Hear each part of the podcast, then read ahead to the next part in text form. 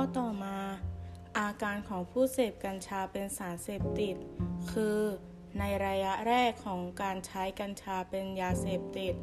ผู้เสพจะมีอาการร่าเริง พูดมากและหัวเราะมาก หัวใจเต้นเร็ว ตื่นเต้นง่าย และต่อมา ผู้เสพจะมีลักษณะคล้ายมึนเมาเครื่องดื่มแอลกอฮอล์เพราะจะมีฤทธิ์กดประสาทอาการของผู้เสพ เช่น หายใจถี่เห็นภาพลวงตา หรือภาพหลอน หูแว่ว ตกใจง่าย วิตกกังวล หวาดระแวง และนอกจากนี้ ผู้เสพบางคนอาจจะมีอาการขึ้นไส้อาเจียน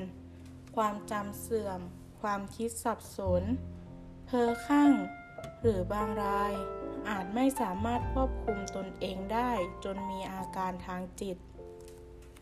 สำหรับกรณีสูบกัญชา กัญชาจะเข้าสู่กระแสเลือดได้อย่างรวดเร็ว ภายใน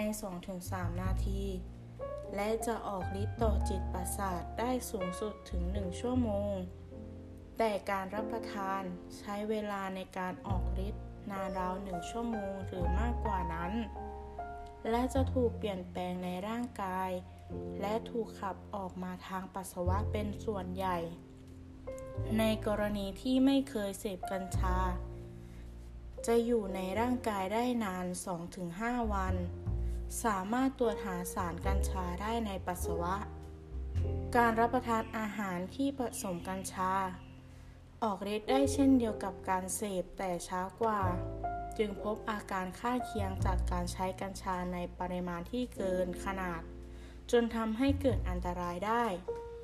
แต่อย่างไรก็ตาม การออกฤทธิ์จะขึ้นอยู่กับชนิด ปริมาณของสาร และการตอบสนองที่แตกต่างกันในแต่ละคนค่ะ